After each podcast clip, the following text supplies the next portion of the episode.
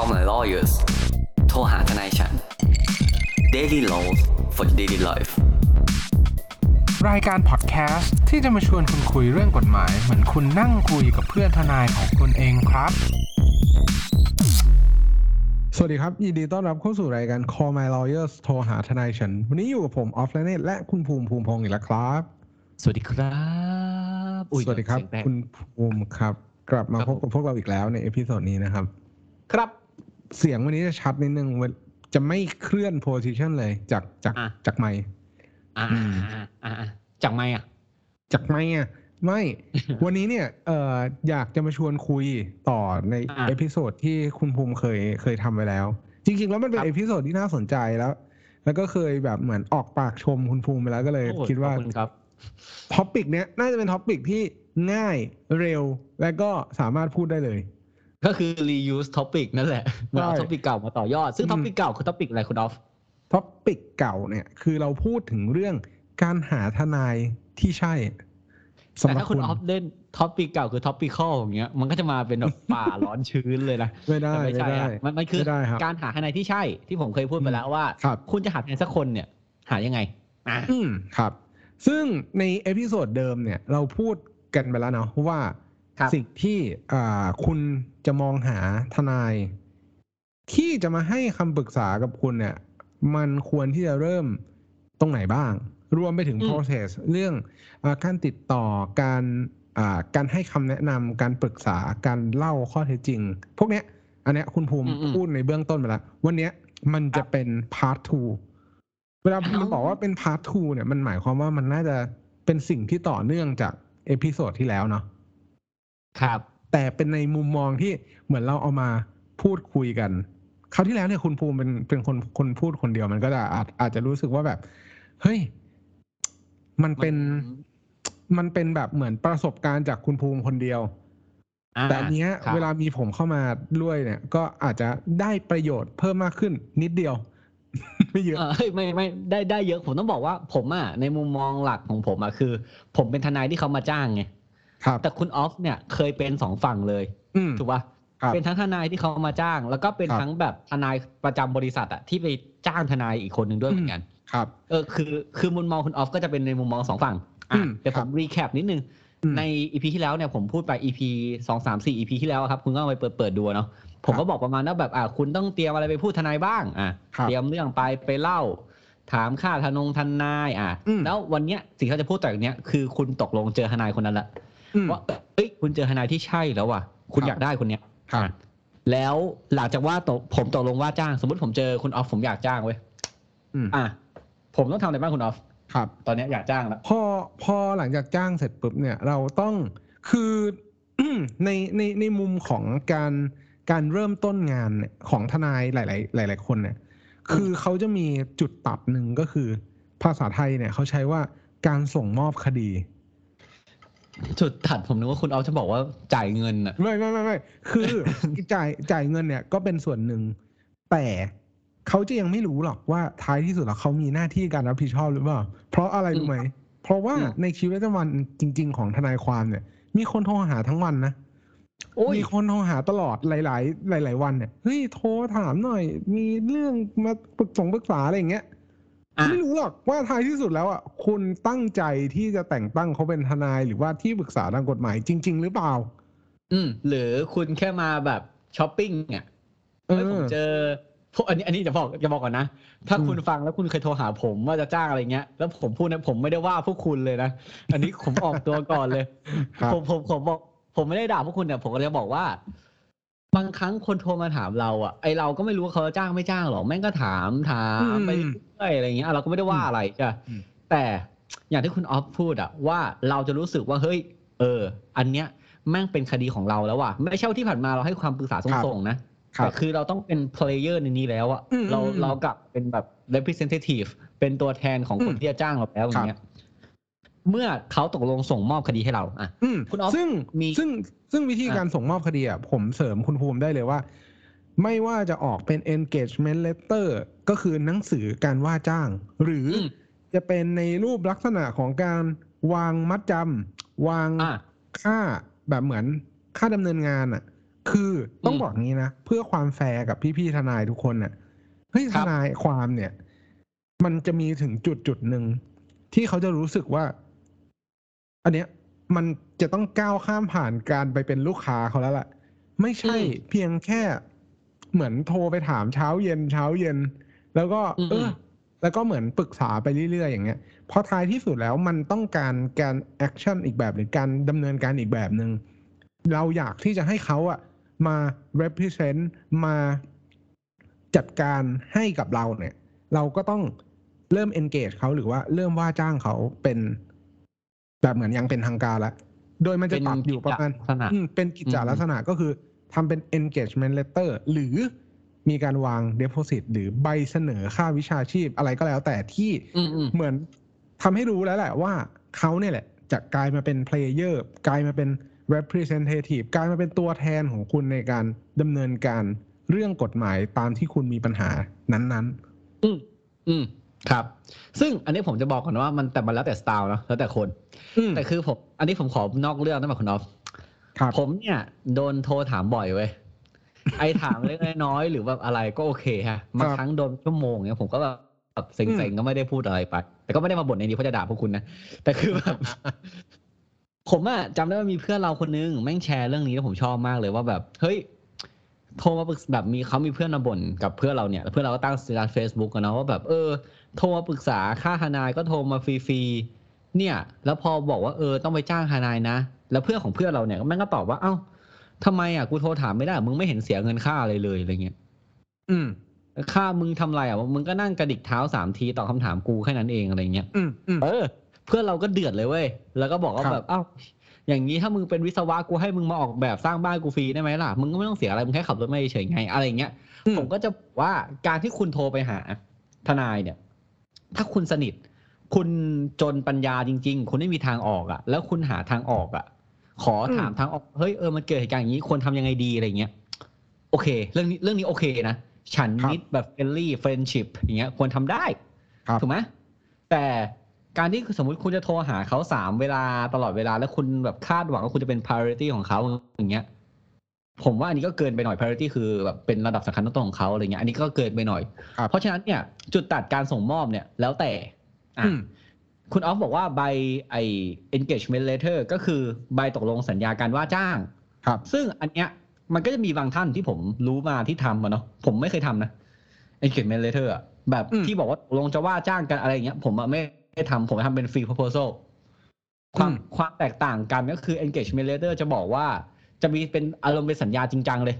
แต่ไอ้ free proposal ที่ผมพูดถึงเนี่ยจะเป็นอารมณ์ใบเสนอราคา อืมครับอืมว่าคุณเสนอราคาเท่าไหร่ แต่ทั้งหมดทั้งมวลเนะครับผมไอ้พวกใบพวกเนี้ยการมีเอกสารมันดี มันอืมดียังไง มันดีตนเขาจะบอกคุณได้ว่าอย่าเขาจะไม่สามารถขึ้นค่าจ้างคุณได้อะหรือแบบหรือว่าอยู่ดีเขาจะขอลดหรืออะไรหรือจะทิ้งงานไปเลยอย่างนี้ไม่ได้ อืมอืมโดยที่ ต้องบอกอย่างนี้ว่า engagement letter เอง หรือว่าจะเป็นในกรณีของใบเสนอค่าวิชาชีพเองเนี่ย มันจะมีความแตกต่างกันอยู่บางอย่างก็คืออย่าง engagement letter เนี่ยครับ จะเข้ามาใช้ในกรณีที่เราว่าจ้างเขาเป็นที่ปรึกษา แล้วมันยังไม่สามารถที่จะอ่าคำนวณเป็นมูลค่าได้ อย่างเช่น เขาอาจจะเรียกเก็บเป็นรายชั่วโมงอืมจากการทำงานจริง ซึ่ง engagement letter แบบนี้เนี่ย อาจจะมีประโยชน์ในกรณีว่างานของเขาเนี่ย มันอาจจะไม่ได้ทำงานแบบเหมือน full time ร้อยเปอร์เซนว่าเขาจะต้องอ่ามาใช้เวลาอยู่กับ แบบเหมือนกับคเราดีของคุณอืมตลอดตลอด เพราะฉะนั้นเนี่ยบางบางมุมเนี่ย engagement letter เนี่ยก็มีประโยชน์ในสำหรับของ เออจริง ๆ แล้วมันอาจจะเซฟคอสมากกว่าการจ่ายเป็นแบบเหมือนล่ำซัมเอาเมา ก็คือเป็นจำนวนจำนวนหนึ่งที่เขา quote มาแล้วอะว่าอ่า สำหรับงานนี้ firm เนี้ย คิดเท่านี้ จ่ายเหมาจ่ายเหมาไปเลยอืมแต่ทั้งนี้ทั้งนั้นเนี่ย ผมก็เคยเจอทั้งสองแบบนะ ว่า even ว่าเป็นใบเสนอค่าวิชาชีพ หรือว่าเป็น engagement letter ที่เป็นอ่ามีระบุราคาชัดเจนเนี่ยเขาก็จะมีชาร์จ หรือว่ามี condition ในการจำกัดชั่วโมงการทำงาน หรือถ้าสมมุติว่าเป็นงานที่นอกเหนือสโคปจากที่อืมเขารับไปตั้งแต่ตอนแรกเนี่ยเขาก็จะ มีการคิดค่าบริการเพิ่ม เพราะฉะนั้นแล้วเนี่ยสิ่งที่เป็นความแตกต่างระหว่างทนาย อันนี้อันนี้ไม่ได้ไม่ได้เขาเรียกว่าไงนะไม่ได้มีการแบ่งแยกหรือว่ามีการทำให้เห็นความแตกต่างนะครับ มันเป็นแล้วแต่สไตล์ของทนายแต่ละท่านเลยครับถ้าสมมุติว่าเป็นเคสของ litigation เนี่ย ต้องบอกแบบนี้ว่ามันมีจุดตัดที่ชัดเจน เช่น การเตรียมพยาน การ ดำเนินกระบวนพิจารณา การมีคำพิพากษาของศาลชั้นไหนๆก็แล้วแต่ เพราะฉะนั้นเนี่ยแต่ละสเต็ปเนี่ยมันสามารถกำหนดค่าทนายความเนี่ยได้ชัดเจน มันจะไม่เหมือนกับการให้คำปรึกษาหรือว่าการอ่าว่าจ้างในการ draft หรือว่าร่างสัญญาในแต่ละเคสไป ที่มันอาจจะมีการปรับแก้ อย่างเช่น การปรับแก้กลับไปกลับมาเนี่ย บางทีคุณไม่สามารถจำกัดได้หรอกว่าท้ายที่สุดตอนที่มันจะไปจบเรื่องเนี้ย มันกลับไปกลับมาตั้งกี่ครั้งอย่างเงี้ยอืมมันก็เลยกลายเป็นสโคปที่ยังไม่สะไม่ชัดเจนนะตั้งแต่วันวันแรก เพราะฉะนั้นเนี่ยประโยชน์ของแต่ละแบบการกำหนดค่าทนายความเนี่ย อันเนี้ยต้องพิจารณาให้ดีในฐานะที่เป็นลูกความว่าท้ายที่สุดแล้วเนี่ย คุณแฮปปี้กับการจ่ายแบบไหนมากกว่ากัน ครับ ซึ่งอันเนี้ยผมผมพูดตามประสบการณ์ผมเนาะผมแบบรับทั้งลูกความทั้งไทยและต่างชาติใช่ปะอืมต่างชาติเวลามาหาผมเนี่ย ถ้า ผมพูดว่าไทยต่างชาติไม่งก็ดูแยกแยกแบ่งแยกไปครับเอาง่ายๆเอาเป็นอย่างนี้ดีกว่าบริเอาเป็นบริษัทกับกับบุคคลธรรมดาดีกว่าอืมอืมส่วนใหญ่ถ้าเป็นบริษัทเนี้ย ผมไปแบบ hourly rate คือไปแบบรายชั่วโมงหมดครับ เออ ซึ่งมันก็จะจะบิลสิ้นเดือนใช่ไหมว่าแบบอะครับเขาก็จะเรียกแบบมัดจำเข้ามา เท่านั้นเท่านี้บาทอืมอืมอะทุกสิ้นเดือนผมก็จะบอกว่าผมทำงานเท่าไหร่ ส่งเขาส่งไทม์ชีส่งเวลาให้เขาดูว่าผมทำเท่านี้เท่านี้ ขอชาร์จเท่านี้เท่านี้ครับ ซึ่ง ไอราคา hourly rate หรือ time หรือแบบรายชั่วโมงเนี่ย แต่ละคนอะ มันก็ต่างกันอีกอืมเช่น สมมติ firm ผมใช่ไหมครับ มี partner มี senior มี asso associate อะไรเงี้ย ก็คือไอ้ partner ก็จะเป็นราคาหนึ่ง senior ก็จะเป็นราคาหนึ่ง asso ก็จะเป็นราคาหนึ่ง ซึ่งถ้าคุณเคยดูหนังอะคำพูดที่จะพูดติดปาก คือถ้าคุณมีปัญหาแบบเล็กๆน้อยๆคุณโทรหาแอสโซเ t แต่ถ้าปัญหาแบบคอขาดบาดตายคุณโทรหา partner เออผมมันก็จะเป็นอย่างนั้นไปใช่ไหมครับ ซึ่งไอการที่มี quotation มี fee proposal อย่างเงี้ยหรือใบเสนอราคาหรือว่าไอ engagement letter ไอสัญญาการว่าจ้างเนี่ยมันจะบอกได้เลยเว้ยว่าแต่ละราคาเท่าไหร่ ครับยิ่งถ้าสมมุติว่าเป็นงานที่ใหญ่มากเนี่ยเผลอๆเขาใส่ reference คนนั้นมาด้วย อืมเช่นครับนายเอเรียนจบนี้ถนัดด้านนี้เคยทำงานแบบนี้อืมหรือนายบีจบด้านนี้อะไรเงี้ยอืมซึ่งคุณจะถ้าคุณเป็นลูกค้าหรือคุณเป็นลูกความอะ แล้วคุณรู้สึกว่า เอ้ย มันไม่เห็นแฟร์เลย คนเนี้ยไม่ควรราคาเท่านี้อืมคุณก็อาจจะต่อรองได้ แต่ผมบอกเลยนะว่าพวก firm หรือสำนักงานกฎหมายมันไม่แคร์เว้ยก็จะบอกว่าแบบครับเออกูจะทำราคาเนี้ยอืมเออมันก็จะเป็นอย่างนั้นครับแต่อะถ้าสมมติเป็นบุคคลธรรมดาส่วนใหญ่เท่าที่ผมรู้เนี่ยหรือผมเจอมาเนี่ย มันจะเป็นอารมณ์ประมาณว่าแบบเหมาจ่ายคุณออฟแบบ ครับ ไม่ว่าจะเป็นเรื่องสัญญาอะไรก็ตามอย่างอย่างที่คุณออฟพูดเมื่อกี้อืม ถ้าเป็นสมมติบริษัทมันแก่ไปแก่มาทำงานสัญญาเดียวล่างไปยี่สิบหน้า แต่ทำกันร้อยชั่วโมงอย่างเงี้ยอืมที่ร้อยชั่วโมงเนี่ยไม่ได้แปลว่าสัญญาล่างผิดนะเว้ยคือส่งไปอีกฝั่ง ก็เขียนถูกหมด แต่คู่ความอะไอ้คู่สัญญามันไม่ยอม อืมมันบอกว่าข้อนี้มันเสียเปรียบ มันก็ให้ทนายมันแก้กลับมาอืมซึ่งไอ้ตอนมันแก้กลับมาเนี่ย ไม่ต้องใช้ทนายแก้อีกรอบก็ได้ แต่ทนายก็ต้องแปลภาษาให้ฟังเพราะเวลามันแก้กลับมาเนี่ย มันไม่ได้อธิบายให้ฟังว่ามันต้องการอะไร ถูกปะครับ สมมติผมคุยคุณออฟอย่างเงี้ยว่าเอ้ยแนวทางการพัฒนาช่องเฮ้ยเราจะทำนี้นี้นี้กันอะ สมมติผมคุยคุณออฟฟินแนนอย่างงี้เสร็จปุ๊บผมก็บอกคุณออฟไปว่าเออคุณออฟเอ้ยทำอย่างนี้โอเคป่าวะอะแล้วก็โหวตกันสามคนยกมือเพราะว่าปั๊บจบใช่ป่ะแต่ถ้าสมมุติว่าเป็นการส่งสัญญาระหว่างทนายหรือแบบผ่านทนายหรือแก้เอกสารเงี้ยด้วยกันเนี่ย ผมจะไม่บอกคุณออฟเว้ยผมจะส่งเอกสารไป แล้วผมก็ใช้ภาษากฎหมายคุณออฟอะถ้าไม่ใช่นักกฎหมายก็ไม่เข้าใจด้วย ไม่รู้ทำทำไมถูกปะมันก็ครัทำบให้เรื่องมันยาวอะไรเงี้ยซึ่งพวกเนี้ย เวลามันบิลเป็นรายชั่วโมงอะมันก็ได้เงินเยอะ แต่ลูกค้าความคนธรรมดาเขาไม่ชอบ เพราะเขาเขาแบบคำนวณค่าเสียหายหรือคำนวณคอสค่าใช้จ่ายไม่ได้ ครับ ส่วนใหญ่ซึ่งคนอืมครับ ซึ่งซึ่งในเคสเนี้ยต้องบอกว่า อ่า ถ้าเป็นสมมุติว่าเป็นคนไทย ส่วนมากจะมีค่านิยมว่าอยากจะได้เป็นแบบเหมือน fix ค่าค่าบริการซะมากกว่านะ เอออืมแบบเหมาว่าเฮ้ยจบแบบเนี้ย แต่ผมพูดในเชิงเนื้องานนะ อันเนี้ยจากประสบการณ์จริง ๆ เลย บางทีการอ่า fix เนี่ย เป็นการจำกัดการทำงานของของ lawyer ด้วย หมายความว่าทนายความเองเนี่ย เขาก็จะเหมือนใช้ระยะเวลา เพราะเขาต้องมีเหมือนการตีกรอบของตัวเองไว้อะเวลาที่จะมาใช้ในการ ทำงานเนี่ยไม่ได้บอกว่าเขาทำงานไม่มีคุณภาพนะ แต่ว่ามันหมายความว่าเขาก็จะถูก fix ด้วยค่าใช้จ่ายที่มันเกิดขึ้นจากการทำงานนั่นเอง อืม เหมือนบางครั้งคุณจ่ายทนายจ้างสักห้าหมื่นอย่างเงี้ย อืม คุณอยากให้แม่งทำงานให้คุณทุกวันปีหนึ่งเงี้ยมันใช่เหรออันนี้อันนี้อันนี้มันใช่เหรอเออเอออืมถูกป่ะอืมมันมันก็จะเป็นทรงๆนั้นครับอะไรอย่างเงี้ยครับ ซึ่งมันมันเกิดเหตุการณ์อย่างเงี้ยเสมออืมหลายๆครั้งที่ที่เห็นมานะครับ แต่ก็ไม่เป็นไรเว้ย คือคุณก็ดูว่าเออราคาค่าใช้จ่ายมันสมเหตุสมผลไหมแล้วก็ดูรายละเอียครัดบให้ดี มันรวมค่าอะไรบ้าง เพราะเวลาเขาอ่าในในพวกใบ quotation ใน fee proposal เนี่ยเวลามันส่งมาหาคุณอะมันจะบอกเลยเว้ยว่าแบบ อันนี้เป็นเฉพาะค่าทนายนะ ไม่รวมค่ารถนะครับไม่รวมแวดนะ อืมซึ่ง ไอ้ค่าทนายที่แบบเป็นคดีความขึ้นศาลนะไม่มีแวดนะ ผมบอกก่อนจดแวดไม่ได้ถ้าคุณโดนชาร์จแวดก็ ก็ก็ก็ถือว่าคุณซวยไปนะครับครับนั่นแหละครับ อ่า แล้วก็อะมันก็เป็นอย่างนี้ใช่ไหมครับ แล้วกรณีสมมุติว่ามันไม่รวมค่ารถค่าอะไรอย่างเงี้ยคุณก็ต้องไปคุยกับเขาอยู่ว่าค่ารถเนี่ย จ่ายตามจริงหรือจ่ายเป็นเที่ยว อืมแล้วคิดยังไงด้วยนะ หมายความว่าเออคิดที่อะไร หมายความว่า คิดที่เรทแบบไหน การเดินอืมทางเป็นแบบไหน คุณจะนั่งเครื่องบินแบบโอ้โห business class ไปสารจังหวัดภูเก็ต แล้วกลับมาเบิกมันได้ไหม อย่างเงี้ย แล้วโรงแรมอ่าอืมค่าที่พักโรงแรมแล้วก็ใช่ครับจังหวัดซึ่งมันอาจจะต้องมันอาจจะต้องแบบเหมือน มีการคุยกันนิดหน่อยว่าอืมท้ายที่สุดแล้ว ไอ้พวกเนี้ย ถ้ามันระบุลงไปได้ว่าเป็นรายละเอียดเป็นแบบนี้ มันก็เวลาที่มันมีปัญหาเนี่ย มันก็จะได้มาอยู่กันบนลายลักษณ์อักษรหรือว่าข้อตกลงที่เป็น อ่า เป็นหนังสือที่เราตกลงกัน อันนี้อันนี้ผมแชร์ประสบการณ์เบื้องต้นดีกว่า อย่าง firm ผมเงี้ย เวลานั่งเครื่องใช่ป่ะ ถ้าไม่เกินสามชั่วโมงอะกูก็ต้องนั่ง economy อะถูกป่ะครับ แต่ถ้าเกินสามชั่วโมงเนี่ยเหมือน firm ผมจะบอกว่าเอ้ยต้องแบบเป็น business class เท่านั้นอะไรเงี้ยอืมซึ่งชีวิตผมเลยนะ ถ้าผมไปเองอะเกินสามชั่วโมงผมก็นั่ง economy ครับ ผมก็ผมก็ไม่ได้ เออก็แต่แต่ก็ได้ไง แต่ก็คุณก็ต้องลองตกลงดูแต่ถ้าถามผมหลังๆเนี่ยผมใช้วิธีการเก็บแบบเหมาเป็นเที่ยวคุณออฟอืมมันจะได้ไม่ต้องมาแบบลำบากใจกันแบบเอออ่ารู้อ่าแฟร์ไปเลยอะไรเงี้ย ครับเออผมผมว่าเป็นอย่างนั้นก็อาจจะง่ายก็ดีกว่าครับแต่อันนี้คือกรณีที่คุณมีเอกสารถูกป่ะครับ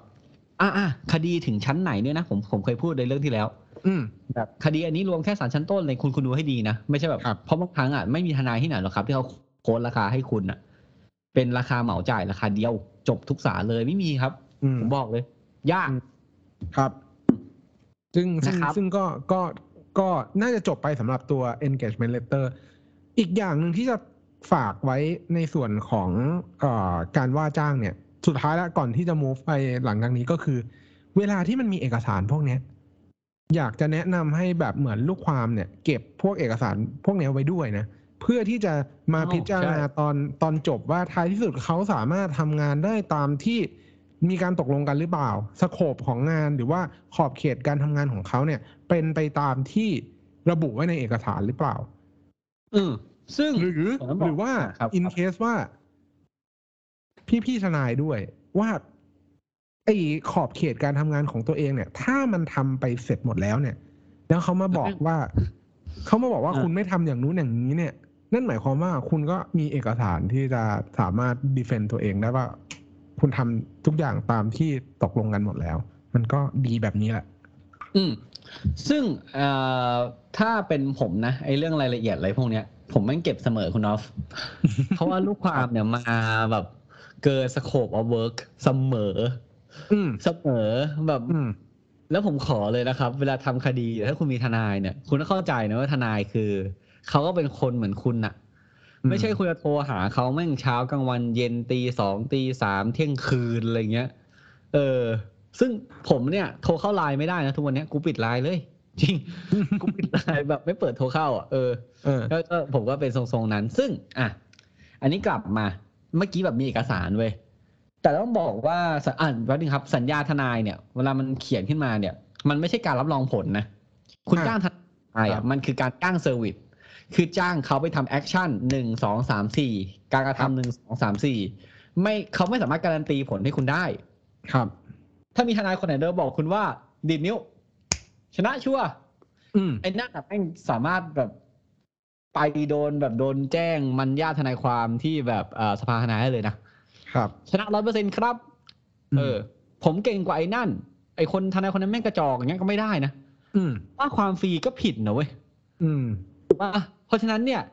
คุณจะให้เขาว่าความให้คุณฟรีอะเขาว่าคุณไม่ได้เขาผิดแบบมันญาติทั้งที่ผมอยากจะว่าให้คุณฟรีๆเลยนะแต่มันญาติทนายบอกว่าต้องเก็บเงินค เหรับมือนคุณไปขอมีดคนรู้จักอะเขาส่งอาวุธให้คุณอะ คุณก็ต้องให้เขาสิบบาท ให้เหรียญสักหน่อยการซื้อกันอ่าอืมห้ามนั่นแหละครับให้ของมีคม เดี๋ยวจะทะเลาะกัน เออ ซึ่งผมอะเคยให้ปฏิทินเพื่อน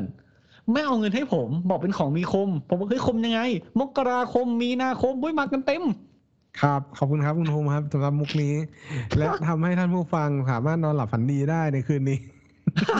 ซึ่งซึ่คงรับอันนี้ก็บอกว่า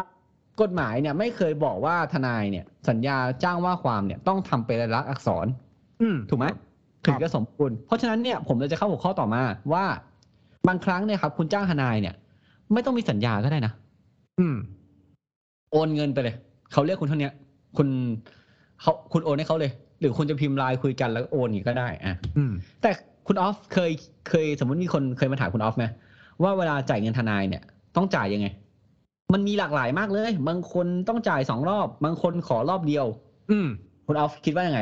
แล้วคุณออฟสะดวกแบบไหนอย่างนี้ดีกว่า คือถ้าถ้าถามถ้าถามผมเนี่ย ผมเข้าใจว่ามันต้องดูว่างานนั้นเป็นงานอะไรเนาะถ้าเป็นงานอะการว่าความหรือ litigation อะ ผมเข้าใจว่ามันสามารถซอยย่อยเป็นอ่าชั้นชั้นของกระบวนการดำเนินพิจาการพิจารณาคดีได้ อย่างครับเช่น ขั้นตอนการทำฟ้องทำเอกสาร สืบพยานอืม หรือว่าพิพากษา เพราะฉะนั้นเนยมันสามารถซอยได้เลยว่า การที่คุณมานั่งเตรียมคดีเนี่ย ต้องบอกแบบนี้ว่า ในในวิธีการดำเนินกระบวนพิจารณาเนี่ย ส่วนที่มันสำคัญแล้วมันต้องใช้เวลาเยอะเนี่ยเขาอาจจะเรียกเก็บเงินในก้อนที่ใหญ่กว่า ส่วนอืมคำพิพากษาเองเนี่ย ที่เป็นตัวตัดสินแพ้ชนะของคดีเนี่ย บางคดีเนี่ยเขาอาจจะไม่ได้ให้น้ำหนักกับเรื่องนั้นเยอะ เนื่องจากว่าต้องต้องบอกอย่างนี้นะ ว่าสิ่งที่มันพิสูจน์ว่าเขาทำงานหรือเขาไม่ทำงานเนี่ย มันอาจจะอยู่ตรงในชั้นของการทำเอกสาร การเตรียมพยาน การสืบพยานในศาลแล้วผลเนี่ย มันอาจจะคาดหมายไม่ได้อืมอย่างเช่นอะไม่ได้บอกว่าอะได้ไม่ไม่ได้ได้บอกว่า ไม่ได้บอกว่าเขาทำงานไม่ดีนะ แต่หมายความว่าบางคดีเนี่ย เราสู้บนพยานหลักฐานที่มีจำกัด และข้อเท็จจริงที่มีจำกัด เงื่อนอืมเงื่อนไขของการจ่ายเงินอะ มันอาจจะมาถูกเทอยู่ตอนขั้นตอนการกระบวนการทำงาน แต่บางคดีที่เรารู้สึกว่า อ่า เราจะเจอในกรณีที่เราไปฟ้องเรียกเงินจากคนอื่นเนี่ยอ่า อย่างเงี้ยมันเป็นการวัดว่าท้ายที่สุดแล้วสิ่งที่เขาเตรียมสิ่งที่เขาอ่าทำงานให้คุณเนี่ย มันมีประสิทธิภาพเพียงพอที่คุณจะจ่ายเงินค่าทนายความหรือเปล่า มันก็จะกลายเป็นว่า ก้อนในผลของคำพิพากษาเนี่ย มันอาจจะมา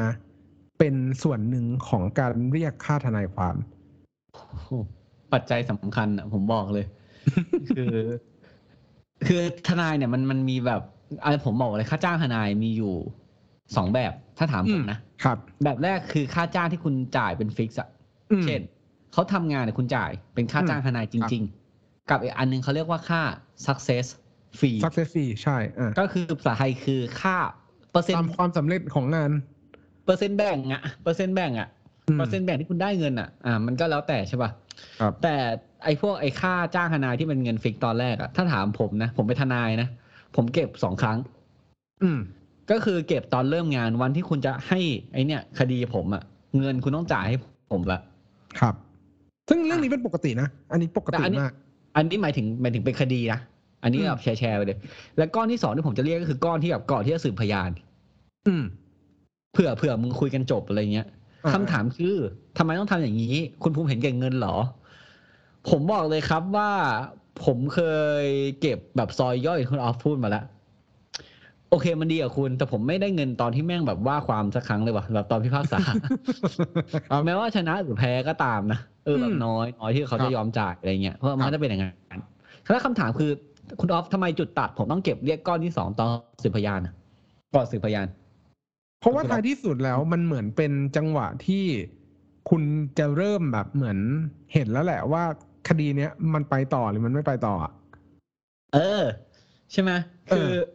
ถ้าคุณไม่จ่ายเงินทนายคุณวันสืบพยาน แล้วทนายคุณไม่ไปสืบพยานอะ คุณแพ้เลยนะเว้ยครับ ถูกป่ะเออถูกผมบอกเลยว่า เอามึงก็ต้องเลือกอะว่าวันนั้นว่าจะจะไปต่อหรือว่าวันนั้นจะโดดเดี่ยวหรือเปล่าใช่ไหมไม่เออไม่ขนาดนั้น คือทนายเนี่ย ก็ไม่ได้ขนาดนั้นแต่ว่ามันก็มีเขาเรียกว่าไงอะ ใจเขาใจเราอะว่าท้ายที่สุดแล้วให้เขาทำงานอะอะ คุณก็ต้องยินยอมจ่ายค่าจ้างตามที่ตกลงด้วยนะ ไม่ได้มากกว่าที่ตกลงด้วย ตามที่ตกลงตั้งแต่แรกอะอ่าซึ่งถ้าเป็นคนธรรมดาอย่างเงี้ยสิ่งที่ผมเจอประจำอันนี้ก็นี่ไม่ใช่ EP ด่าลูกความนะเว้ยคือแบบคือแบบสิ่งที่ผมเจอประจำเนี่ยคือ อ่า คุณภูมิครับ คุณภูมิคะพรุ่งนี้ต้องไปสืบพยานแล้ว พอดียังหาเงินไม่ครบค่ะ ขอจ่ายเท่านี้ก่อนได้ไหมครับ คุณออฟเนี่ย ผมเจออย่างเงี้ยก่อนก่อนสืบพยานอะอืมไอช่วงปีแรกๆที่ผมยังรู้สึกว่าอะถ้าผมสนิทได้นะอันนี้ผมบอกถ้าสนิทได้ แล้วถ้าไม่จ่ายเดี๋ยวมึงกูไม่สนิทกันละอันนี้ อันนี้อันนี้แฟร์ๆถ้าไม่จ่ายเดี๋ยวมึงกับกูไม่สนิทกันละไอ้ห่าอ่าอาจจะจะเป็นอย่างนั้นครับนะครับ ต้องต้องบอกงี้นะว่ามันไม่ได้เกินไปกว่าสิ่งที่ตกลงกันไว้ตั้งแต่เดวันนะสิ่งที่สิ่งที่เรากำลังพูดถึงเนี่ย มันไม่ใช่อ่าเรื่องที่มันเกินขอบเขตหรือว่าเกินข้อตกลงที่ที่เราแบบเหมือนคุยกันตั้งแต่วันแรก เพราะฉะนั้นแล้วเนี่ย ก็เหมือนการชำระหนี้การทำตามหน้าที่ตามสัญญานั่นแหละว่าท้ายที่สุดแล้วอะ มันก็ควรที่จะมีการชำระให้มันตรงกำหนดระยะเวลาใด ๆ ก็แล้วแต่ ใช่คุณออฟนี่แต่อันเนี้ยเดี๋ยวผมขอพูดแบบประเด็นหนึ่งตอนนี้ฮอตเลยไม่รู้ถ้าคุณดูกีฬาตอนเนี้ย มันมีทนายแบบ มา represent สโมสรฟุตบอลเว้ยครับคือต้องบอกว่าสโมสรฟุตบอลที่อังกฤษตอนนี้มีสโมสรหนึ่งชื่อว่าแมนเชสเตอร์ซิตี้ซึ่งเขาโดนเรื่องว่าเออเนี่ยเขาแบบแจ้งงบหรือว่าบัญชีการเงินที่ไม่โปร่งใสอะไรอย่างเงี้ยครับแล้วโดนเจ้าของลีกอะเจ้าของพรีเมียร์ลีกอะก็คือแบบเป็นสถาบันฟุตบอลแห่งอังกฤษ หรือ FA อะไรเนี่ยครับฟุตบอลอะคาเดมี่อังกฤษอะไรเงี้ยเขาก็ปรับเว้ยจะปรับตกชั้น หรือไม่ก็จะปรับแต้มหรือไม่ก็จะยึดแชมป์ซึ่งตอนเนี้ยมันกำลังจะต่อสู้กันอยู่ ก็เลยมีการจ้างทนาย ครับ คุณออฟรู้เปล่าว่าค่าทนายแม่งคือชั่วโมงละหนึ่งหมื่นอืมปอนด์ซึ่งสูงมาก มาก สูงมาก เท่าไหร่อะ ตอนนี้คือสี่แสนกว่าปะครับ เออคือสี่แสนสองต่อชั่วโมงอะไรเงี้ยผมแบบโหเดือดครับ ครับ ซึ่งซึ่งต้องบอกแบบนี้ว่า อัตราการว่าจ้างหรือว่าอัตราค่าตัวของทนายความเนี่ย ได้มาจากอะไร ได้มาจากประสบการณ์ ความชำนาญการหรือและรวมไปถึงวุฒิ ของทนายความแต่ละท่านด้วยนะ ซึ่งทนายความท่านเนี้ยอืมจอืมริงๆแล้ว ถ้าไปอ่านอ่าประวัติดีๆ เนี่ย เขาเคยเป็นครับผู้พิพากษามาก่อน เอาใช่เหรอ ใช่เอ้ยผมเขาเคยเขาเคยเป็นผู้พิพากษามาก่อน แล้วเขาน่าจะจบมาจากออกซฟอร์ดก็คือเอาคเหรอล้ายๆว่าโปรไฟล์ดี เจ๋งเป็นผู้พิพากษาแล้วออกมาเป็นทนายความต่อ ซึ่งสุดยอดอะ ก็คือเอาง่าย ๆ ว่าเป็นอ่าทนายความที่ที่ แบบมีประสบการณ์ในเรื่องเรื่องนั้นน่ะดี ก็คือเป็นกระบี่มือหนึ่ง ถูกปะครับ ก็คือไม่ได้ซื้อต่อมาก็คือ ซื้อออกมาจากโรงงานก็เป็นกระบี่เขาเลยเป็นกระบี่มือหนึ่งเพราะถ้าเขาซื้อต่อมาจะเป็นกระบี่มือสองครับ เยี่ยมครับคุณภูมิแต่แต่เราต้องบอกเราต้องบอกว่า record ของเขาเนี่ย หรือแบบชนะอะเหมือนแบบวิลเลจของเขาที่ผ่านมาเขาชนะเรื่อง Brexit ด้วยนะอืมชนะแบบรัฐบาลอะ Brexit คือ British Exit ก็คือการแยกตัวของสหราชอาณาจักรออกจากยุโรปครับเขาชนะสองครั้งแมนซิตี้เนี่ยนะครับก็คือแมนเชสเตอร์ซิตี้ชื่อย่อแมนซิตี้เนาะแมนซิตี้เนี่ยแม่งก็เคยโดนเรื่องนี้มาแล้วครั้งหนึ่ง แต่ตอนนั้นโดนจากอ่ายูฟาก็คือสมาคมฟุตบอลของยุโรปอืมก็หลุดมาได้ด้วยเขาอะอืมตอนนี้เขาก็พยายามมาสู้กันอยู่ใช่ไหมอืมครับ ซึ่งเราต้องบอกก่อนว่าไอ้เรื่องค่าตัวทนายเนี่ย นอกจากเป็นเรื่องของตามวุฒิตามอะไรแล้วอะ สุดท้ายแล้วเป็นเรื่องของความพึงพอใจครับอ่าถูกการทนายทนายค่าตัวแพงผมบอกเลย ไม่ได้แปลว่าเขาเก่งกว่าคนที่เพิ่งจบใหม่นะเว้ยอันเนี้ยผมผมต้องพูดอย่างหนึ่งเลยว่าเอ่อมีคนหนึงครับ เคยมาหาผมกับคุณออฟนี่แหละแล้วบอกว่าอยากได้ทนายจบใหม่ไฟแรงครับเพราะรู้สึกรู้สึกว่าทนายที่จบใหม่ไฟแรงจะทุ่มเทกับเคสเขาพวกแก่ๆเก่าๆที่ทำงานมานานแล้วเนี่ยจะรู้สึกว่าเออเขาไม่ค่อยใส่ใจอืมเท่าไหร่อะไรเงี้ยครับ ซึ่งอันเนี้ยวัดไม่ได้ ถูกปะของพวกนี้แม่งโคตรแบบ personal อะโคตรแล้วแต่ครับแล้วแต่ตุกบุคคลคนนั้นเลยว่าเขาจะคิดกับเรื่องนี้ยังไงอืมเพราะฉะนั้นเนี่ย ก่อนที่คุณจะคุยกับเขาเนี่ย เพื่อให้เขามอบหมายคดีให้เขาเนี่ย คุณต้องคุยกับเขาซะหน่อย ครับ แล้วถ้าคุณไม่ถูกใจเขาคุณก็ปฏิเสธเขาไปง่ายอืมๆนะครับ แต่อ่าตอนเนี้ยเราคุยกันเรื่องค่าตรงค่าตัวครบหมดแล้วจะจ่ายแบบ เป็นก้อนล่ำซ้ำหรือจะจ่ายเป็นอาริเรทอะไรอย่างเงี้ยเออ ก็ก็ก็ต้องดูครับครับ ซึ่งต้องบอกแบบนี้ด้วยนะว่าอ่าขอรีมาร์คสั้นๆ ก่อนจะ move ไปเรื่องอื่น เรื่องเรื่องเรื่องข้อเท็จจริงกับเรื่องการทำเอกสารเนี่ยครับต้องบอกก่อนนะว่า ทนายความเนี่ยไม่ใช่จะรับทำคดีทุกคดีที่ได้รับมานะเฮ้ยเอาเลยมาถ้างั้นผมขอเลยผมก็ขัดคือขัดข้องใจเหมือนกันคือต้องบอกแบบนี้ว่า เอ่อทนายความเนี่ยจริง ๆ แล้วเขาไม่ใช่การที่จะแบบเหมือน รับในทุกคดีที่ลูกความวิ่งมาหาเขานะ อันนี้ Yes ผม man อะเออไม่มันไม่ใช่มันไม่ใช่แบบนั้น เขาจะพิจารณาหลาย ๆ องค์ประกอบ และมีเหตุผลส่วนตัวของแต่ละท่านด้วยว่าท้ายที่สุดแล้วเนี่ย เขาจะรับทำคดีนั้นหรือเปล่า เพราะว่าต้องบอกแบบนี้ว่าการว่าจ้างทนายความเนี่ย เบสเป็นสัญญาต่างตอบแทนเนาะคุณอืมว่าจ้างเขา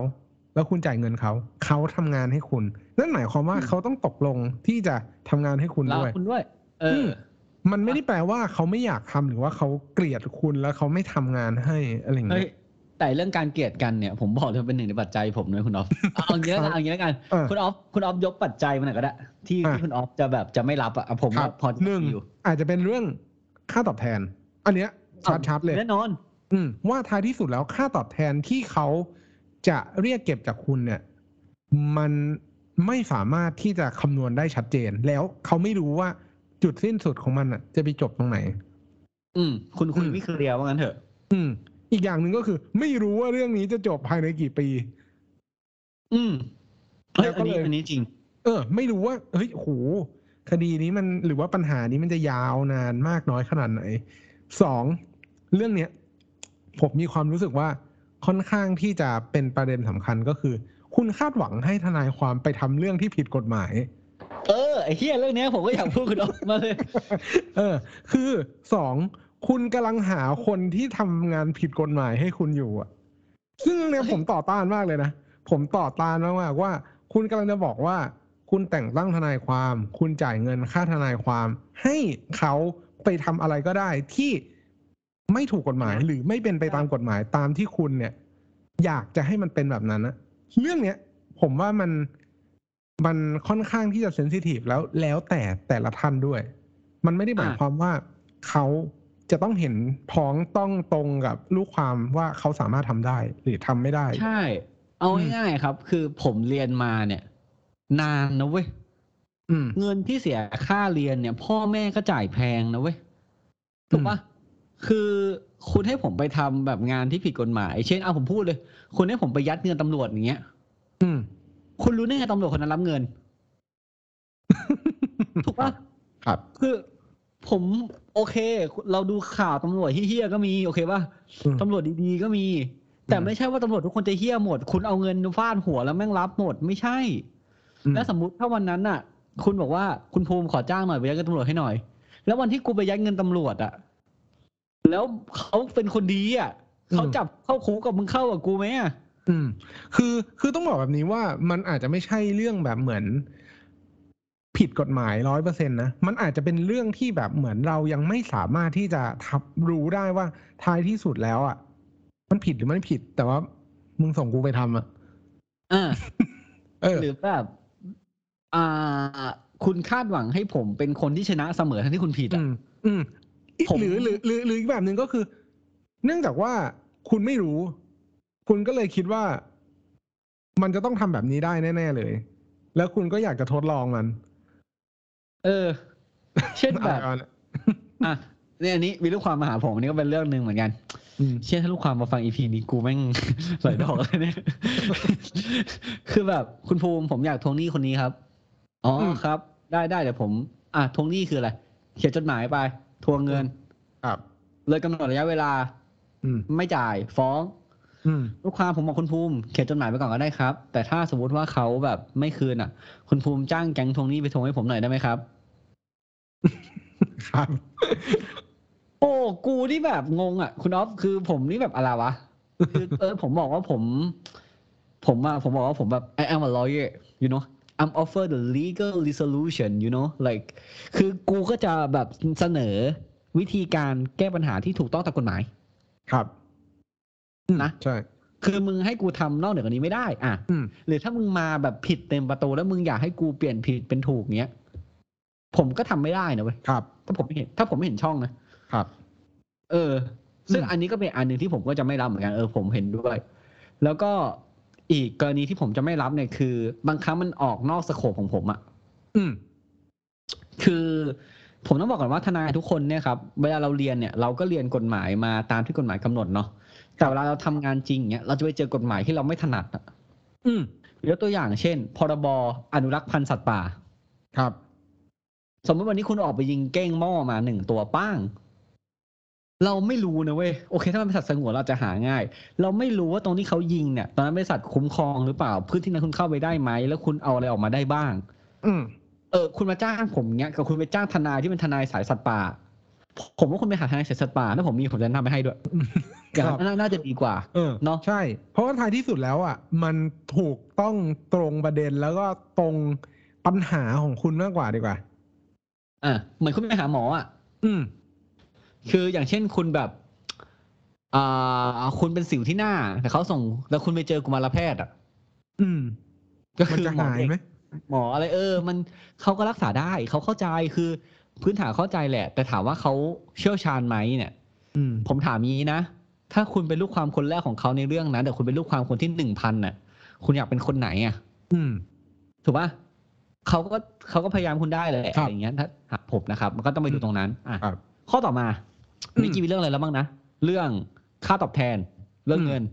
เงินคุยไม่จบไม่รับ ชัวร์ครับ ไม่ต้องมาขอลดด้วย ไม่ไม่มีโปรแบบ Black Friday หรือว่า Cyber Monday อะไรเงี้ย ไม่มีอืม แบบอย่างซื้อสองมากที่สุดน่าจะเป็นลูกค้าเก่าและ discount ไป ซึ่งอ่าซึ่งอันนี้ก็เป็นปกติเป็นปกติตามธรรมเนียมอยู่แล้วว่าโอเคมี discount ซึ่งมันก็เป็นเหมือนการขายของปกติอะใช่ เพราะว่าอืมถ้าของผมนะ ถ้าเป็นลูกค้าเก่าเนี่ย แล้วมารอบสองเนี่ยผม discount ให้เลย เพราะผมอืมรู้สึกว่าคนนี้จะมีแนวโน้มจะเป็น subscription subscriber ครับครับ ก็คืออาจจะอยู่กับเราไปนานอ่าก็ไม่เป็นไร อันนี้ก็น่าจะเป็นเหตุผลหลัก ๆ ที่เราพยายามวิเคราะห์กันว่าทำไม ทนายแต่ละท่านเนี่ยเขาอาจจะปฏิเสธการรับคดี ผมมีอันหนึงคุณออฟอะไม่ชอบมามากอันนี้ผมเป็นนะถ้าถ้าผมคุยกับเอ้ยอันนี้อันนี้ผมขอโทษนะที่ไม่ดูแย่นะเว้ยคือผมก็เป็นคนน่ะ ถ้าผมคุยกับลูกความผมแล้วผมรู้สึกว่าไอ้นี่ไม่ได้วะต่อกูป้านไหมกับมันแบบเออกูกับมันไม่แมทช์อะผมก็ไม่รับอืมนะเว้ยเพราะผมรู้สึกว่า ผมก็ทำงานเต็มที่ให้เขาไม่ได้อะ ครับ ผมแบบถ้าคุณเข้ามาถึงแบบเราไม่สนิทกันเลยนะ ไม่สนิทกันเลยนะมานั่งในห้องประชุมกับผมนะ ผมก็ไม่ใช่คนมีมารยาทหรือถือตัวนะ อยู่ดีๆคุณยกส้นเท้าอย่างเงี้ยมาวางบนโต๊ะแล้วก็บอกว่าเฮ้ยมึงกูขอคุยคดีหน่อย ผมก็จะแบบบอกว่าโอเค เอาไปหนึ่งนิ้วคือนิ้วโป้งแล้วมึงออกจากบ้านออกจากห้องกูไปเลยนั่นแหละ อันนี้ก็คืออาจกรณีที่เราอาจจะปฏิเสธได้ก็คือ ทนายก็มีสิทธิ์ปฏิเสธคุณได้เหมือนกัน ครับ เพราะฉะนั้นคุณก็ค่อยๆเลือกไป อืมตราบใดที่ตราบใดที่เขายังไม่ได้ตัดสินใจรับนะ มันต้องเป็นแบบนี้อืมเออแต่ once ที่เขาเซ็นสัญญากับคุณแล้วเขาไม่สามารถพูดกับคุณได้นะอืมว่าจนเฮ้ยกว่างานของเขาจะเสร็จอ่าเออ แบบอยู่ดีๆแบบเอ้ยมาแบบ คุณจ่ายเงินผมมาแล้ว ผมค่าว่าความล้านหนึ่งอืมวันนี้ผมไม่ชอบหน้าคุณแต่ผมคืนห้าแสนมันไม่ทำอะไรเลยห้าแสนก็ไม่ได้นะครับคุณออฟอะครัสบมมติว่าตอนเนี้ยผมเลือกคุณออฟได้แล้วเราคุยกันครับตกลงชัดเจน ผมชอบสไตล์คุณออฟ ชอบความเป็นคนแน่นแบบ academic ชอบอืมความอธิบายทุกอย่างอย่างชัดเจนอืมนะครับ ครับ เอกสารที่ส่งให้ทนายเนี่ย อืมผมกังวลเลยไหมต้องส่งคือตัวต้องต้องบอกงี้ว่าความอ่าเวลาที่เราดูแบบเหมือนซีรีส์พวกอ่าตามฝรั่งสูตรหรือว่าเกี่ยวกับอะไร เกี่ยวที่มันเป็นเกี่ยวกับนักกฎหมายเนี่ย คุณจะแบบเหมือน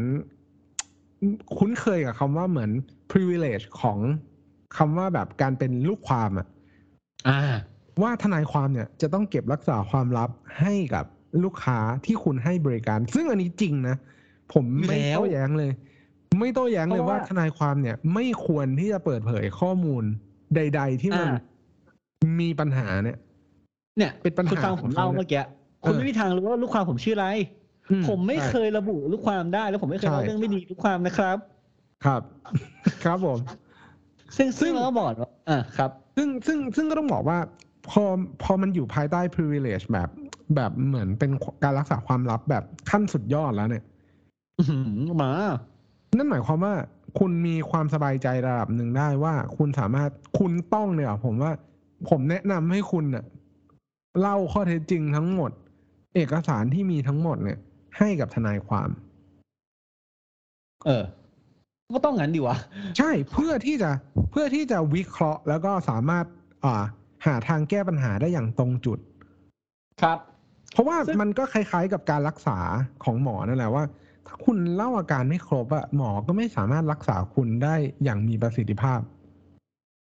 ไอ้เรื่องเนี้ยผมผมพูดไปละรอบหนึ่งแบบตอนอีพีผมอะผมบอกไปว่าแบบ คุณต้องเล่าเรื่องจริงเว้ยอืมเพราะว่าผมเนี่ยเคยมีลูกความที่มาแล้วเขินอาย ครับกัพฤติกรรมอันช่อฉนอืมของตัวเองใช่ปะแล้วทอถึงวันที่สืบพยานในศาลน่ะ พฤติกรรมนั้นน่ะมันออกมาอยู่ดีอ่าฝั่งใช่ตรงข้ามมาหยิบมาใช้อยู่ดี เพราะฉะนั้นเนี่ย คุณน่ะ ให้ทนายคุณรู้อะว่าคุณเป็นคนนิสัยไม่ดีอะดีกว่า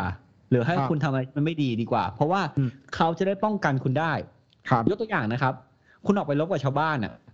คุณมีแผลที่รักแร้อะอืมแต่ แต่คุณคุณไม่ได้ใส่เกราะตรงรักแร้อะแต่อีกฝั่งตรงข้ามมันรู้อะมันก็จะพยายามแทงรักแร้คุณถูกป่ะอืมแต่ถ้าคุณบอกทนายคุณ เขาจะทำเกราะป้องกันรักแร้ให้คุณ ครับ เออ ผมก็เลยแบบ เออ ผมว่ามันก็ควรจะต้องเล่าให้ฟังนะครับ ซึ่งอะอีกอย่างหนึ่งทนายเนี่ย มันถูกครอบด้วยสิ่งที่เรียกว่ามันญาติทนาย อืม อืม ก็คือเป็นข้อระเบียบปฏิบัติที่อยู่ในพรบของครับมันญาติทนายความเนาะ เขาจะบอกเลยว่าแบบเอ้ยคุณห้ามทำอะไรบ้าง หรือทำอะไรได้บ้างอะไรอย่างเงี้ยซึ่งไอการนำความลับลูกความไปเผยแพร่หรือไปพูดทำให้ลูกความเสียหายเนี่ย อันนี้ผิดมันญาติเขาไม่ทำหรอกครับว่าเขาโดนถอนใบอนุญาตว่าความเลย ครับผม แม้แม้กระทั่งคุณไม่เคยเซ็นแบบ NDA นะ non disclosure agreement หรือว่าอืมอ่าสนธิสัญญาไม่ไม่ใช่ครับ สัญญาไม่เปิดเผยความลับอืมก็ตามเขาเขาอยู่ในข้อบังคับนี้อยู่แล้ว คุณไม่ต้องเอาเขามาเซ็นหรอกเพราะมันมันเป็นอย่างนี้อยู่แล้วอืมอืมแล้วคุณเล่าให้หมดเว้ย ผมแนะนำเลย ต่อให้คุณเล่าหมดให้หมดอะคุณไม่มั่นใจว่าเรื่องเนี้ยเป็นเรื่องที่แบบคุณควรเล่าไหมอะนะฮะ คุณเล่าไปก่อน ถ้าไม่ได้แต่เขาตัดออกเอง อืมถูกปะจริง เออ แต่แต่ที่ผมก็เคยเล่าให้ฟังอยู่แล้วในอีพีอืมมันเป็นเรื่องจริงคุณออฟผมแม่งอืมเจอลูกความคดีหย่าเว้ยอันนี้ผมผมเล่าเรื่องเดิมซ้ำอีกแล้วผมก็คุยกับเขาเนี่ยนะครับ ก็ก็สอบถามเนอะสอบสอบความอะไรเงี้ยคราวนี้แบบ ผมก็ถามเขาว่าเออเล่าเหตุการณ์เริ่มต้นให้ฟังหน่อย แม่งเล่าตั้งแต่วันแรกที่แม่งไปเจอแบบผู้หญิงคนนั้นเดินลงจากบันไดแล้วแบบเธอสวยมากอะไรเงี้ยอืมเออแล้วละเอียดอะไรฮะเออสามชั่วโมงครับคู่นั่งฟังสามชั่วโมงมคือคือก็คุณก็เล่าไปแล้วครับ แต่เขาก็จะถามเพิ่ม แล้วเวลาทนายถามคุณก็ตอบความจริง ครับ อะเอกสารที่มีอะ ถ้าคุณไม่แน่ใจว่าอันไหนใช้ได้คุณเตรียมให้หมดเลย อืมเตรียมมาเถอะเชื่อผมช่วยได้ ครับ เออ ซึ่งครับเอกสารเนี่ยพอพูดถึงเรื่องเอกสารเนี่ยผมอะมันมันก็มีข้อจำกัดของทนายความนะที่อยากจะแชร์ในมุมของทนายแล้วกัน ให้ให้ทางฝั่ง ให้ทางฝั่งแบบเหมือนลูกความเข้าใจว่า คุณเวลาคุณเอาเอกสารมาให้พวกเราอะคุณเอาเอกสารมาทีแบบเป็นลังอะอืมแล้วคุณคาดหวังว่าเราจะสามารถอ่านแล้ว สามารถเข้าใจได้ภายในแบบห้านาทีที่คุณเล่าเรื่องนั้นให้เราฟังอะ แล้วคุณรู้เรื่องนั้นมาเป็นแบบหลายปีอะอะเข้าใจปะซึ่งอันเนี้ยผมอะเห็นใจทางพี่ๆทนายแล้วก็ทั้งตัวเองด้วยนะว่า ให้เรามีโอกาสในการศึกษา คุณจะมองว่าในมีตติ้งหรือว่าในการประชุมอะเราแบบโหตามไม่ค่อยทัน หรือว่าเราแบบ อืม คิดไม่ทันเลยว่ะแบบอะไรแบบเนี้ยซึ่งจริง ๆ แล้วอะ มันอาจจะไม่ใช่ทั้งหมดเพราะเรื่องของคุณคุณรู้แบบดีอยู่แล้วอะ แล้วมึงเป็นมึงเป็น stalling teller ขนาดไหน เออ คือหมายความว่า แล้วคุณเล่าเรื่องให้มันถูกต้องตรงประเด็นตามที่คุณอยากจะสื่อฐานมากน้อยขนาดไหน อันเนี้ยก็เป็นจุดหนึ่ง ซึ่งเวลาหลังแต่ว่ามันเป็นอย่างนี้นะ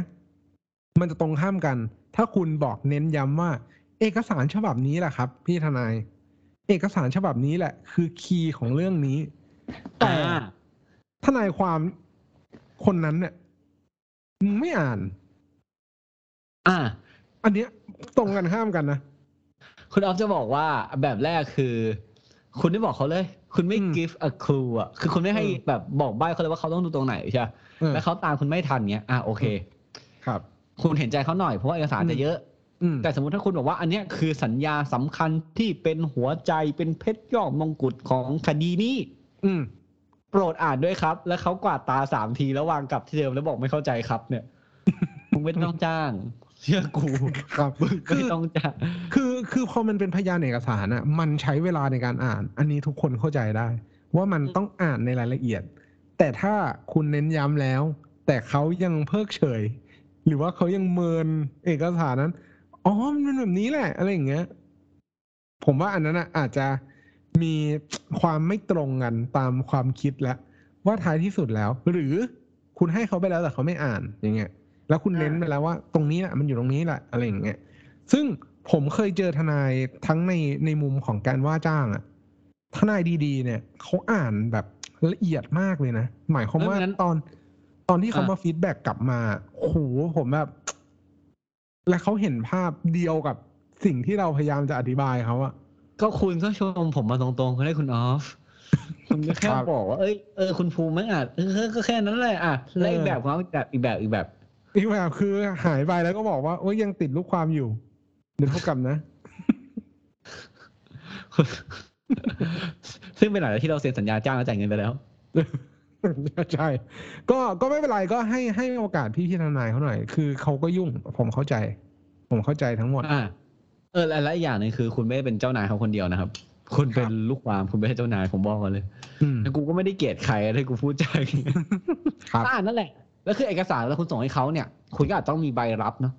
ถ้าเออถ้ามันเป็นดีจริงถ้ามันเป็นตัวจริง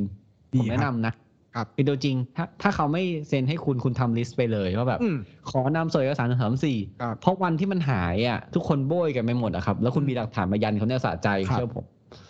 นะครับ อ่าเสร็จแล้วก็มันก็มีแค่นี้แหละง่าย ๆ คุณเริ่มคดีไป แต่อีกอย่างที่ผมอยากเน้นย้ำผมพูดไปแล้ววันที่คุณเลือกเชื่อใครแล้วอะ คุณเลือกเขาให้สุดทางเว้ยครับ เชื่อเขาให้สุดทาง แต่ไม่ใช่ไม่รีเช็คนะอืมก็ไปหาข้อมูลมาด้วยอะไรเงี้ยแต่แบบ อย่าไปฟังทนายคนอื่นเยอะคุณเลือกคนหนึ่งไปอะเดินตามแนวเขาเพราะว่าอย่างมีคดีคดีหนึ่งอย่างเงี้ย คุณถามผม คุณถามคุณออฟคุณถามคุณแนทวิธีการต่อสู้ของเราอะไม่เหมือนกันหรอกครับ แล้วก็ไม่สามารถมีใครรับประกันได้ด้วยว่าใครแพ้ใครชนะ ถูกไหมเพราะว่าอืมมันอยู่ที่พยานหลักฐานและอยู่ที่วันนั้นปัจจัยหลาย ๆ อย่างที่เกิดขึ้น คุณอาจจะไป perform เป็นพยานไม่ดีก็ได้ อืมฝั่งตรงข้ามอาจจะแบบแต่คุณไม่โทษตัวเอง ไม่เอ้ยผมเจอลูกความเนี่ย อื้อหืออันนี้กูก็จะอีกเรื่องนะคุณออฟตลกตลกแล้วกันนะอืมคดีกู้ยืม ผมถามเขาว่าวันที่คุยกันนะอืมสิบห้าล้านให้ยืมเงิน พอขึ้นแท่นพยานเนี่ย ก็มีการสาบานตนเนี่ยอืมข้าพระเจ้าขอสาบานต่อพระแก้วมรกตพระสยามทิวาธิราชบลาบลาบลาผมถามถามเขาว่าโทษนะครับ พยาน พยานให้อ่าจำเลยยืมเงินเป็นจำนวนเท่าไหร่ครับ ผมก็ไม่ได้คิดอะไรกูก็ถามแบบนกแก้วนกขุนทองอะเพราะคำตอบอันนี้มันตายตัว ผมก็จะเตรียมคำถามต่อไปสิบสองล้านครับ ผมไม่มองหน้าเลยนะเว้ย ตัวเลขผิดตอนแรไงก ตอนแรกบอกกูสิบห้าล้านผมเธอพยานเท่าไหร่นะครับสิบสองล้านครับ แล้วเอกสารบอกสิบห้าล้าน อ๋อ พอดีตอนนั้นเราเขียนกันเกินไปอีกสามล้านครับ ว่าจะเป็นส่วนต่างที่จะให้คืนกัน อืม กูไปต่อไม่ได้คนนั่นแหละ มันก็เลยกลายเป็นเรื่องที่แบบเหมือนย้อนกลับไปเหมือนเดิมว่า มันควรจะเป็นข้อเท็จจริงที่เราคุยกัน เออก็ก็ก็นั่นแหละก็นะครับ ก็ถ้าคุณทำผิดคุณก็โทษตัวเองบ้างนะครับ นั่นแหละ แต่ขอให้ทุกท่านที่ได้ทนายนะครับ ขอให้ทุกท่านได้รับสิทธิที่เป็นธรรมตามสิทธิตามกฎหมายแล้วกัน อืมเนาะเราผมว่าเราจบแค่นี้คุณรอฟเพราะว่าผมว่ามันก็ยาวแล้วครับ เนาะทีนี้รู้จักทนายคุณแล้วนะครับ ผมาการจ้างทนายเนี่ย อุ้ย มันก็มีข้อที่ต้องทำหลายอย่างนะ ไม่ว่าจะเป็นเรื่องค่าจ้างเรื่อง scope of work หรือบางครั้งเนี่ย คุณคิดว่าคุณเจอทนายที่ใช่แล้วเนี่ย แต่ทนายเขาอาจจะไม่ใช่เจอลูกความที่ใช่ก็ได้นะครับ ก็คิดให้ดีก่อนเลือกแล้วกันนะครับ ผมยังไงก็ตามขอเชิญคุณออฟครับ ก็หวังเป็นอย่างยิ่งว่าท่านผู้ฟังทุกท่านจะสนุกไปกับพวกเราในเอพิโซดนี้ หากท่านผู้ฟังท่านใดมีข้อสงสัยข้อเสนอแนะ สามารถติชมฝากหาพวกเรา Call My Lawyers ได้ที่เพจ Facebook YouTube หรือช่องทางที่ท่านรับฟังอยู่ในขณะนี้ครับสำหรับวันนี้ต้องขอลาไปก่อน สวัสดีครับ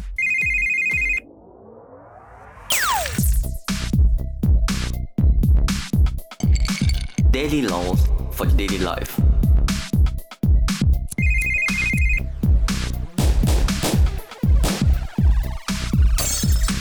Daily laws for daily life.